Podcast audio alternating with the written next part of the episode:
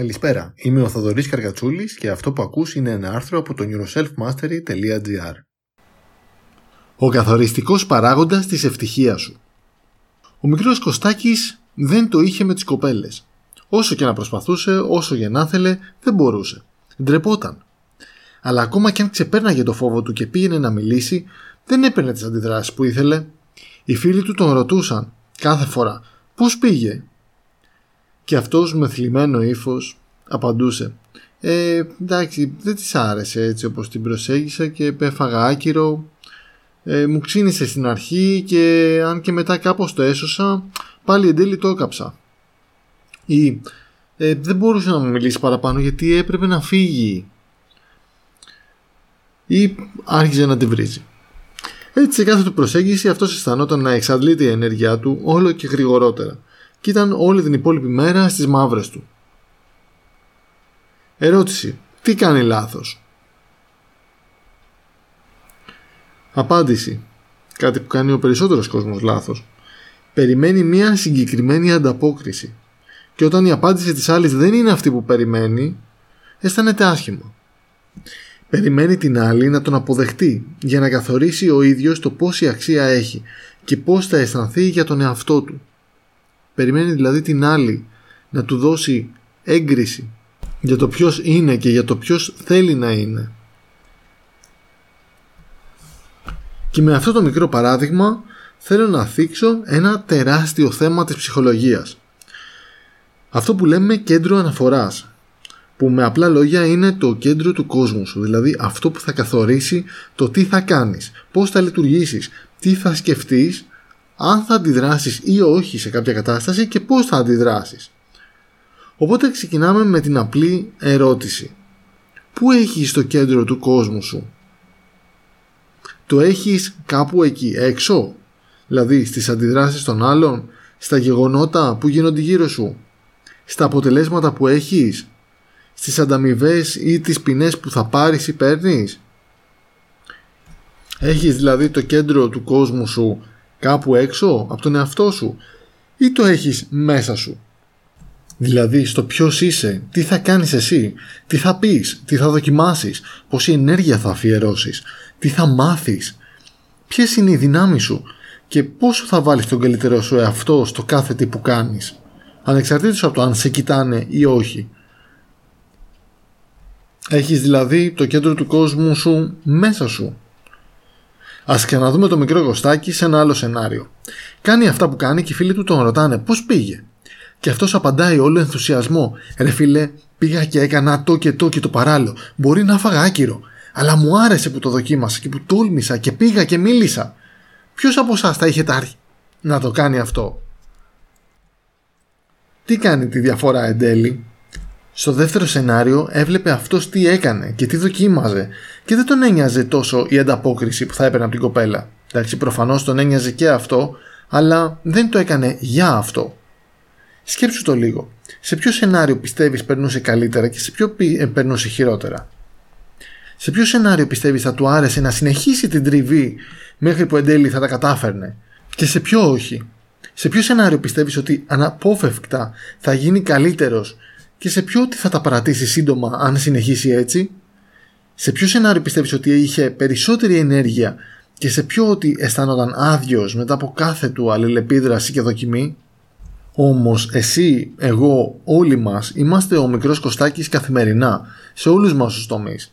Δεν ξέρω αν το είδες και αν το κατάλαβες, αλλά έθιξε αυτό το θέμα στο προηγούμενο μου άρθρο. Στην αλληγορία, πόσο θα μου πάρει να πετύχω τη φώτιση; Κάθε στιγμή έχουμε μία επιλογή. Η πρώτη επιλογή λοιπόν είναι το αντιδραστικό μοντέλο. Μπορούμε να επιλέξουμε να κατηγορήσουμε τις συνθήκες, τους άλλους ανθρώπους, την κυβέρνηση, την Ευρωπαϊκή Ένωση, τον COVID, μέχρι και τα αστέρια. Το που ήταν τα αστέρια τοποθετημένα την ώρα που γεννηθήκαμε ή το που βρίσκονται αυτή τη στιγμή. Και κατηγορώντας τα όλα αυτά, βρισκόμαστε στο πρώτο σενάριο. Ας το πούμε αντιδραστικό μοντέλο. Σε αυτό το σενάριο, το κέντρο του κόσμου σου, δηλαδή το κέντρο αναφοράς σου, βρίσκεται κάπου εκεί έξω. Το επίκεντρό του, δηλαδή το που εστιάζεις καθημερινά για να ερμηνεύσεις το οτιδήποτε, βρίσκεται κάπου εκεί έξω, ξεχωριστά από εσένα. Υπάρχει λοιπόν κάποιος νταΐς, μπούλης, που φταίει για όλα. Είπαμε αυτός μπορεί να είναι ο οποιοδήποτε άλλος άνθρωπος, το αντίθετο φύλλο, κάποια εταιρεία, οργάνωση ή μεγάλες φαρμακευτικές ή πολυεθνικές, κάποιο σύστημα, κάποια εταιρεία, το κράτος, η νοοτροπία του κόσμου, το δημόσιο, η ιδιωτική, οι καπιτάλες ή οποιοδήποτε άλλος χαρακτηρισμός μπορείς να θεωρήσεις τέλος πάντων πως φταίει για την κατάσταση στην οποία βρίσκεσαι. Όπως είπαμε, μέχρι και τα αστέρια μπορούν να παίζουν το ρόλο του Νταΐ και να σε τραμπουκίζουν αν δεν είναι σωστά ευθυγραμμισμένα έτσι όπως τα θες. Και αυτός ο Νταΐς θα φταίει που όλα είναι έτσι στραβά. Εσύ τι είσαι, εσύ είσαι το θύμα των περιστάσεων και όλων αυτών που συμβαίνουν εκεί έξω. Αισθάνεσαι φυλακισμένος του παρελθόντου σου και θύμα των περιστάσεων. Εσύ ο κακομοίρης που σε έχουν βάλει στη γωνία και σε κλωτσάνε οι συνθήκες δεν κάνεις τίποτα άλλο πέρα από το να τονίζεις με τα λόγια σου, με τις ιστορίες σου που επαναλαμβάνεις ξανά και ξανά και τις πράξεις σου, το πόσο ανήμπορος είσαι, το πόσο λίγο έλεγχο τη ζωή σου έχεις, το πόσα πράγματα δεν μπορείς να αλλάξεις, το πόσα σε χαλάνε και πόσα δεν είναι έτσι όπως θα έπρεπε να είναι. Γενικότερα να παραπονιέσαι και να σου φταίνε τα πάντα. Έχεις χάσει κάθε ίχνος ευθύνης στη ζωή σου και των προβλημάτων σου και κοιτάς αμέτωχος και παθητικά. Πηγαίνεις με τη ροή του πουταμού, όπου και αν σε πηγαίνει αυτός. Περιμένεις έναν σωτήρα να έρθει να σε σώσει. Περιμένεις κάποιος άλλος να αναλάβει την ευθύνη της κατάστασής σου, της ζωής σου και των προβλημάτων σου. Περιμένεις κάποιος να έρθει να σε ξελασπώσει. Και σαν ψυχίατρος το βλέπω πάρα πάρα πολύ αυτό το πόσο πολλοί άνθρωποι θέλουν να έρθουν και απλά να μου αφήσουν τα προβλήματά τους στην πλάτη μου ή στα χέρια μου ότι εγώ είμαι υπεύθυνος για αυτά να τα λύσω και αυτοί να μην κάνουν τίποτα. Και όμως δεν γίνεται έτσι. Μας έχουν αναθρέψει με τόσο λάθος πρότυπα ή και καθόλου πρότυπα για να στηριζόμαστε και να περιμένουμε να εμφανιστεί μια ηγετική φιγούρα να μας σώσει. Ένας πολιτικός ηγέτης, ένας υπερήρωας, ένας γιατρός, ένας επιστήμονας, ένα μαγικό χάπι. Δώσ' μου ένα μαγικό χαπάκι για να το λύσω το οποιοδήποτε μου πρόβλημα. Μια μαγική τροφή, ένα superfood. Μια μαγική φόρμουλα. Μια μαγική επιστήμη. Μια μαγική τεχνική. Η Εκκλησία ή κάποιο θείο μέλος της ή ο Χριστός με τη Δευτέρα Παρουσία και τόσα άλλα παραδείγματα που θα παίξουν το ρόλο του σωτήρα που θα έρθει να μας ξελασπώσει, να μας βγάλει από αυτή τη δύσκολη κατάσταση. Αυτή η νοοτροπία όμως σε βοηθάει ή σε οδηγεί στο να παρετήσει και να μην κάνεις ενεργά κινήσεις. Παραμένεις παθητικός και αμέτωχος κοιτώντας την οθόνη της ζωής σου και περιμένεις κάτι να γίνει. Όμως δεν γίνεται. Το να κάθεσαι να προσεύχεσαι και να παρακαλάς με τη σκέψη σου δεν μετράει ως πράξη, αλλά ως επαιτία. Εν τέλει με αυτόν τον τρόπο τι συμβαίνει; Καταρχάς δίνεις στους άλλους τον έλεγχο της ζωής σου.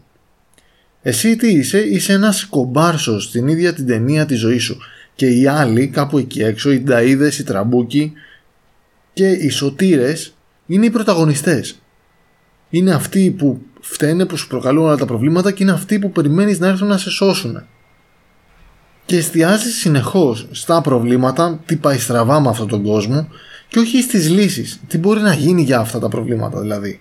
Με συνέπεια να προσθέτεις και να γίνεσαι και εσύ μέρος αυτού του προβλήματος.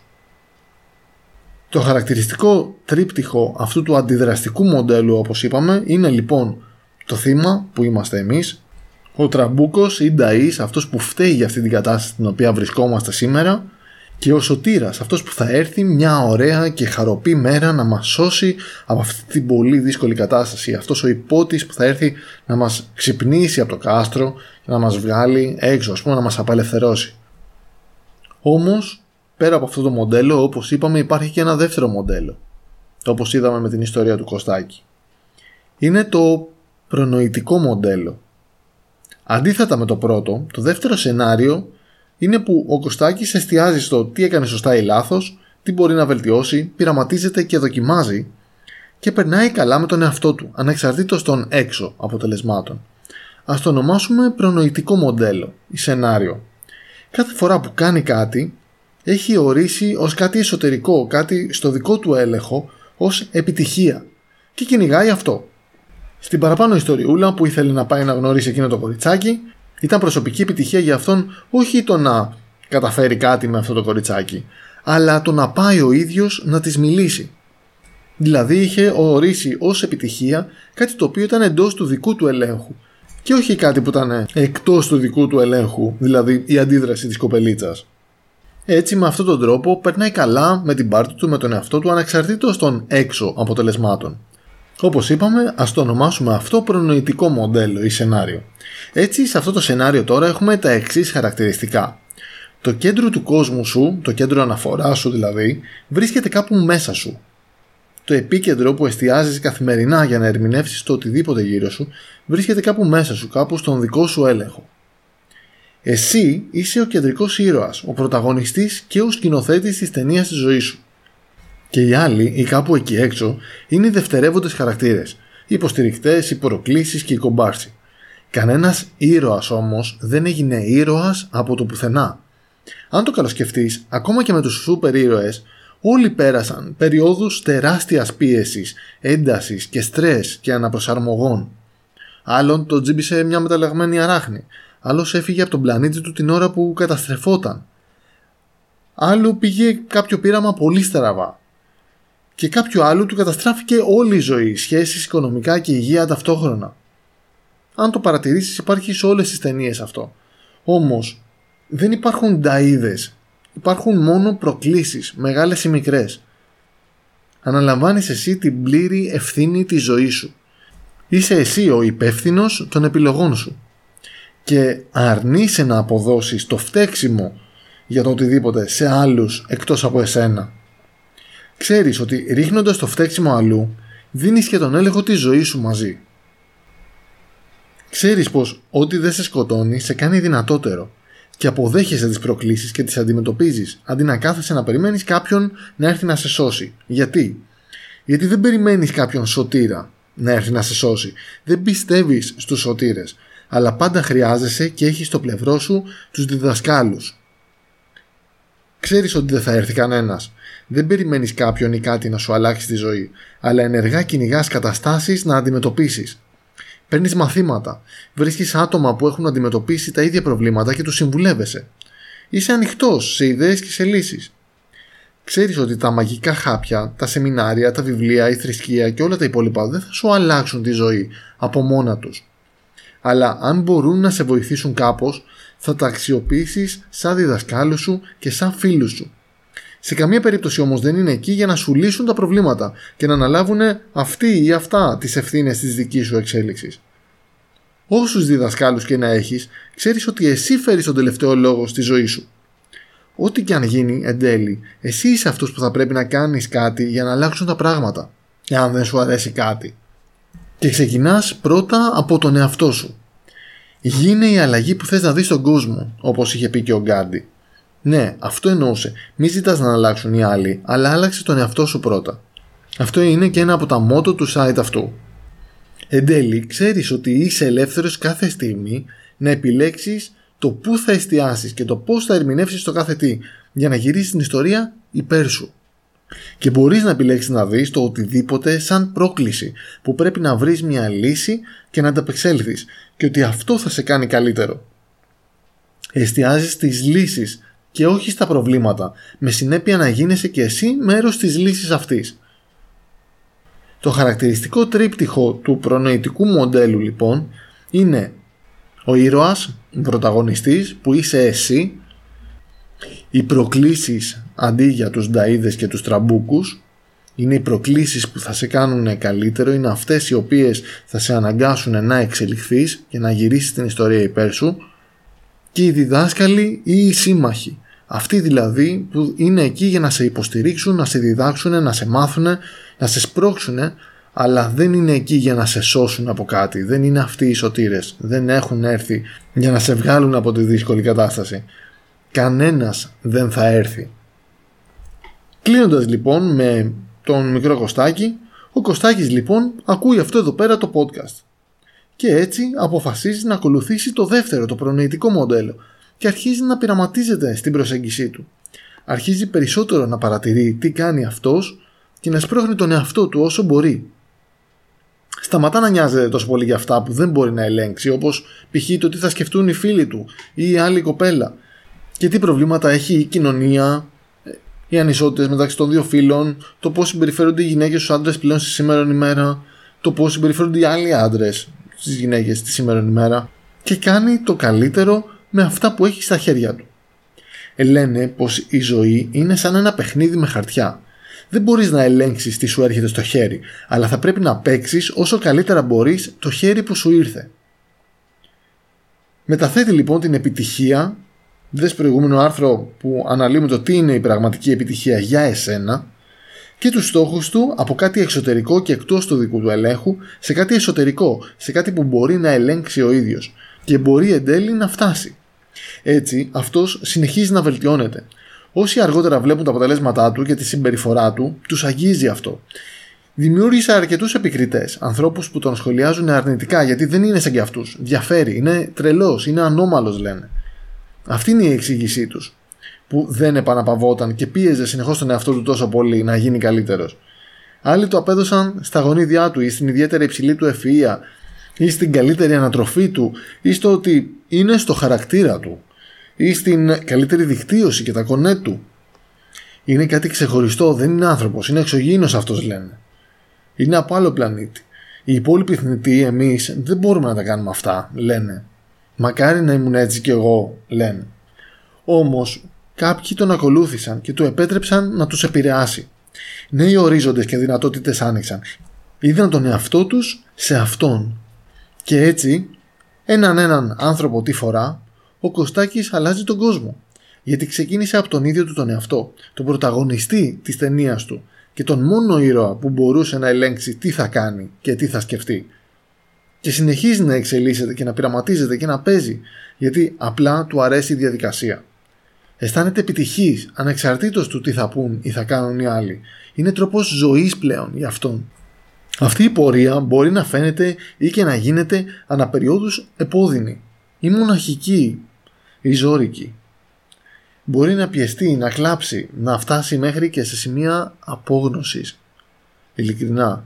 Όμως ξέρει πως όλα αυτά δεν συγκρίνονται με αυτά που θα αισθανόταν αν έμενε αμέτωχος. Δεν συγκρίνονται με όλα αυτά που θα αισθανόταν αν ξεγελούσε τον εαυτό του και έλεγε πως έλα μωρέ εντάξει καλά είμαι και έτσι υπάρχουν και χειρότερα. Κοίτα άκου εκεί να δεις τώρα ο Νίκος τι έκανε; Πού να στα λέω; Ξέρει πως όλες αυτές οι δυσκολίες δεν συγκρίνονται με το αν εξ αρχής καθότανε και κλεινόταν στη σπηλιά του. Σίγουρα, εξ αρχής ήταν πιο εύκολο το να χρυσώσει το χάπι, να επαναπαυθεί στις ανέσεις του και να αρχίσει να ρίχνει το φταίξιμο σε άλλους. Όμως αποφάσισε ότι θα δώσει διαφορετική τροπή και ερμηνεία στην ταινία της ζωής του. Είχε δει τι είναι δυνατόν, είχε πάρει το μπλε χάπι. Και εννοώ το μπλε χάπι από το Matrix το 1, όχι τίποτα άλλο. Και δεν υπήρχε πλέον επιστροφή. Απ' την άλλη βέβαια ήταν καταδικασμένος σε όλη του την υπόλοιπη ζωή να προσπαθεί να φτάσει αυτό το όραμα, να καταφέρει τα ιδανικά του. Σίγουρα αυτό δεν είναι μια ζωή για όλους και είναι προσωπική η επιλογή του καθενός. Όμως σιγά σιγά έμαθε πώς να ψυχαγωγεί τον εαυτό του, να βελτιώνεται και να περνάει καλά με την όλη διαδικασία και την καθημερινότητά του. Πλέον έγινε πιο εύκολο να λειτουργεί έτσι παρά να κάθεται αμέτωχος κοίτοντας τους άλλους και περιμένοντας κάποιον να έρθει να τον σώσει. Γιατί ήξερε πως κανένας δεν θα έρθει. Και έτσι άρχισε να έχει όλο και πιο έντονες στιγμές ευτυχίας και κορυφαίες, κορυφαίες συναισθηματικές στιγμές. Σίγουρα δεν ήταν όλα ρόδινα συνεχώς. Σε κανέναν δεν γίνεται να συμβεί αυτό. Αλλά τα κάτω του άρχισαν να είναι όλο και καλύτερα σε σχέση με πριν και τα πάνω του άρχισαν να είναι σκέτη μαγεία. Και έτσι έζησε και ζει μια ευτυχισμένη ζωή. Σειρά σου τώρα. Ποιο μοντέλο πιστεύεις ότι χρησιμοποιείς εσύ για να ερμηνεύσεις τα γεγονότα; Ποιος ή τι παίζει τον κάθε ρόλο στο πρώτο σενάριο του τραμπούκου, του θύματος και του σωτήρα; Και ποιος ή τι μπορεί να παίξει τον αντίστοιχο ρόλο στο δεύτερο σενάριο. Δηλαδή του ήρωα, των διδασκάλων και των συμμάχων και των προκλήσεων. Θυμήσου λίγο τι είπα παραπάνω και τα χαρακτηριστικά του δεύτερου σενάριου. Οι προκλήσεις είναι εκεί για να σε προκαλέσουν να αλλάξεις εσύ τον εαυτό σου. Τι μπορείς να κάνεις για να αλλάξεις την τροπή της ιστορίας σου; Τι θα μπορούσες να κάνεις σε τακτική βάση που να σε πήγαινε προς το δεύτερο σενάριο; Τι μπορείς να σταματήσεις από αυτά που κάνεις και σε κρατάνε στο πρώτο σενάριο; Είναι η γκρίνια, είναι το κουτσομπολιό, είναι το να κάθεσαι να κλαίγεσαι για να κατηγορείς άλλους ανθρώπους ή καταστάσεις και συνθήκες; Ε, λοιπόν, άμα δεν το θες, μπορείς να μην το κάνεις. Καλή επιτυχία.